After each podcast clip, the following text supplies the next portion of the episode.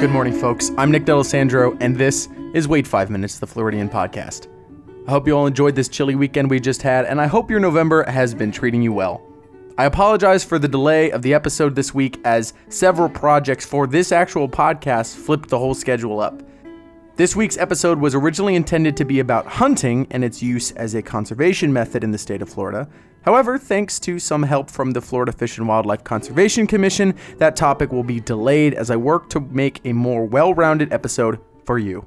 So, this week I decided to make a more relevant episode as Thanksgiving approaches in just two days. Before that, some news about the recounts. Two weeks ago, the midterm elections took place nationwide. The results were fully in by that night, and many news outlets were releasing all the major results. All of them were coming out the same. The new governor for Florida was Ron DeSantis, the new senator was Rick Scott, and the new agricultural commissioner was Matt Caldwell, all Republicans. However, since then, things changed drastically. All of my information about this debacle comes from the Washington Post and their article titled Florida Recount Here's What You Need to Know by Colby Itkowitz. Though the races were called on Election Day, November 6th, and in fact, Democratic candidate for Governor Andrew Gillum conceded, more votes in the following days changed the numbers. Both the Senate and governor races were reduced to incredibly small margins, with the Senate margin being only 12,000 votes. Both being under half a percentage point, an automatic recount was initiated per state law. Gillum rescinded his concession and rejoined the following Sunday, the 11th. The deadline for several machines was Thursday, November 15th. All but one county was projected to have those new numbers in. The one county that was having issues was Palm Beach County, according to CNN. Their machines were having issues and also struggled with counting the three necessary races at the same time. However, many races were not projected to be fully counted until this past Sunday, and many are saying that they will not have certified results until later today. So, if Palm Beach is the current problem, why are we talking about Broward County so much? Well, many are saying the design of Broward County's ballot had an effect. See, the governor race was in the central column right at the top. The Senate race, however, was in the left column at the bottom under the ballot instructions. The other reason Broward County is being talked about is because President Trump and former Governor Rick Scott are both claiming fraudulent and illegal activity taking place by Democrats in Broward County. There is, however, no evidence of this, and Florida Secretary of State reports no evidence of illegal behavior. Several campaigns have lawsuits against each other and various counties attempting to prevent any illegal control over the results. The most notable lawsuit is against Rick Scott, our current governor, as his position as governor could lead him to having power over the results. The suit says Scott has to be prevented from using, quote, the power of his office in any manner related to Florida's 2018 Senate race as long as he remains a candidate, unquote. Currently, one race has changed, and that is the race for agricultural commissioner. Your new commissioner is Nikki Fried, the Democratic candidate, who beat the Republican Matt Caldwell. If these recounts change any more of the races, though that is unlikely, I'll cover those at the start of Friday's episode. All right, now for this week's topic the good news of Florida. So often we spend a lot of time focused on the failures or the complications of our state and our country and our day to day lives. Though I try to keep this show optimistic, I often feel that there's an underlying sense that something is wrong with a capital W, and we have to do something about it. This week, as Thanksgiving approaches, I figured it would be best to celebrate our successes, share some of my favorite facts, and some stories and some history that adds to how unique we are. Thanksgiving, I know, can be a hard holiday for many. There is an inherent destructive colonial narrative to Thanksgiving's origins. Many have familial issues and trauma, and the idea of gathering can be very hard for people. The preceding holiday of Black Friday is filled with its own flaws, including poverty and corporate manipulation, but instead of focusing on these grim terrors of the world, let's look for the light. Today, at least. Because people spend most of the year mocking Florida, and I believe that is quite offensive. We're unique. We are, and we should be proud of that. Thankful for it. So, let's try being thankful for a little while. Thankful, for example, for the crocodilian family, which lives in the Everglades of Florida. The American crocodile is not commonly found in the United States, mostly living in Central America, South America, and the Caribbean. The most common place for American crocodiles in the United States is, of course, the Florida Everglades. The Everglades also happen to be home of the American alligator. These two living in unison only exists there in South Florida. It is the only place in the whole world where such a pairing of alligators and crocodiles exists. Speaking of Florida exclusives, did you know that the state of Florida is home to the smallest post office in the country? It is located in a small town called Ochopee, which is just a mile west from the Skunk Ape Research Headquarters. I was lucky enough to see it in person on my trip in October, and it is quite the sight. My car is bigger than this building.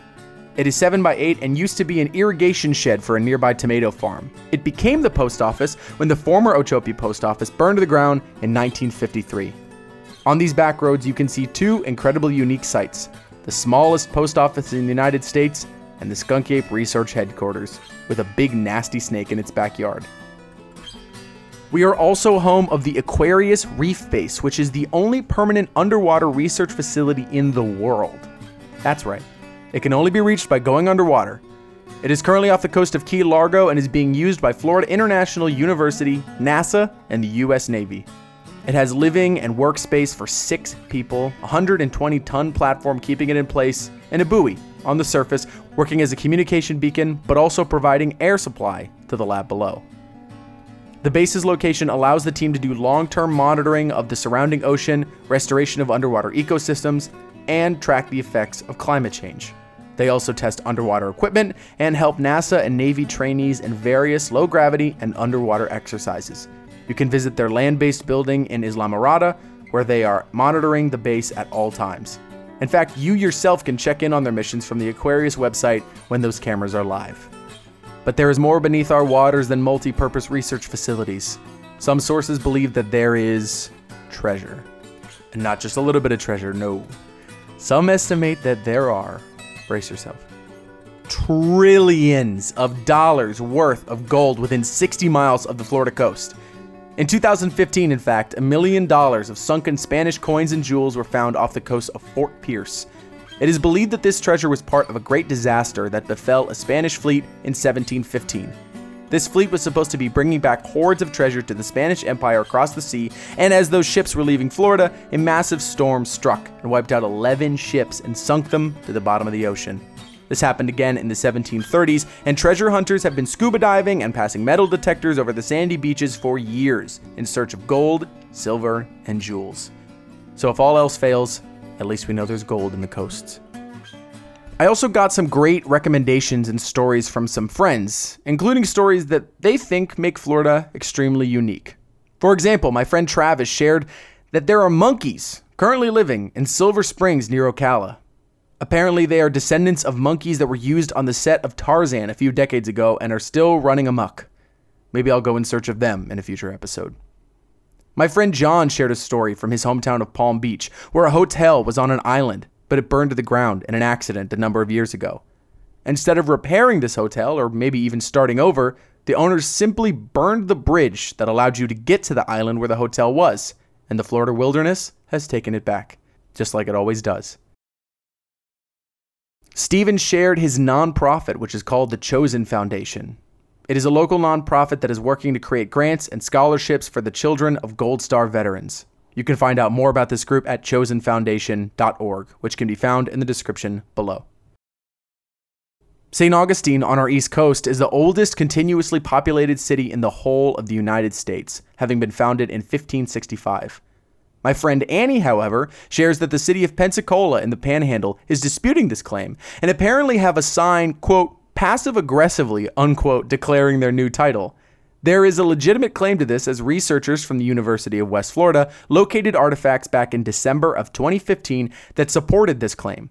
Apparently, these artifacts belong to Tristan de Luna, a Spanish explorer who helped found Pensacola.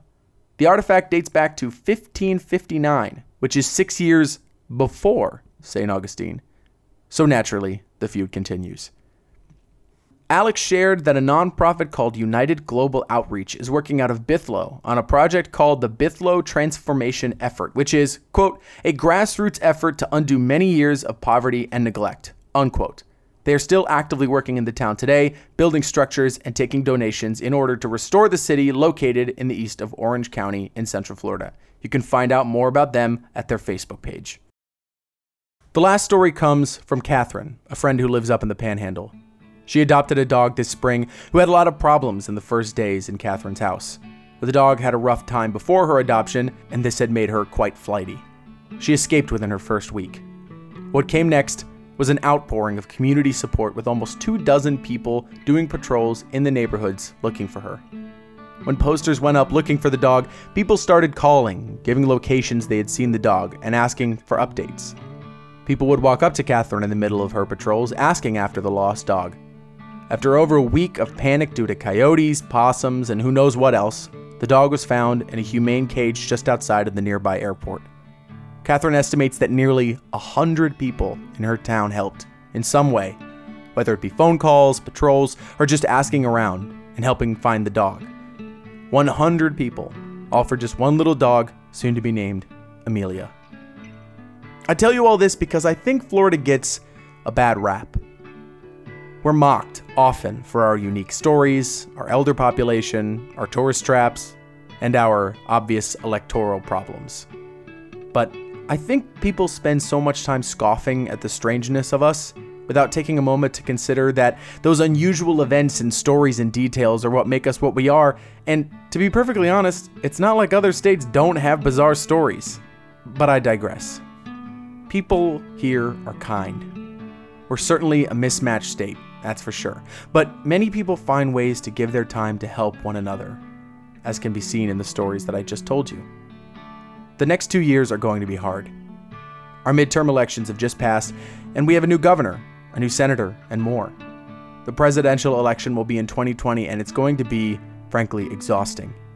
So much will feel like it's out of our hands, like the bigger world is out to destroy us. I offer you the biggest thing I have learned since I started writing this podcast. Florida is amazing.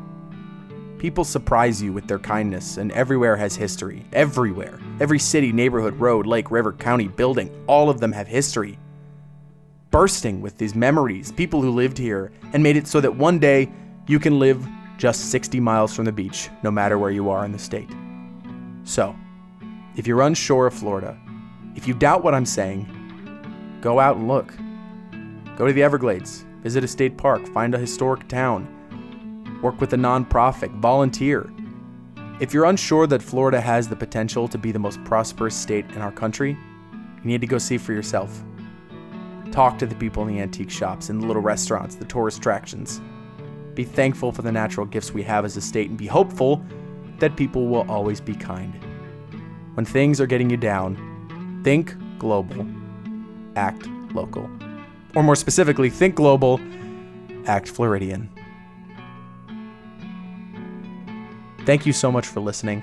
I hope that you enjoyed this episode, and if you did, why not share with a friend? A cheerful little episode like this could show exactly what we're trying to do here.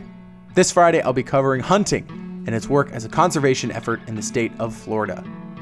If you have any recommendations or a question for me, you can reach me at wait5minutespodcast at gmail.com. I look forward to hearing from you. All the music in this episode is by Lobo Loco. You can find the titles of those songs in the description below. All the research used can be found in the description as well. Thank you so much for listening. The new episode will be up this upcoming Friday. I hope you are looking forward to it because I certainly am. Thank you so much for listening. I am Nick D'Alessandro. Be good to yourselves, be good to each other, and drink more water.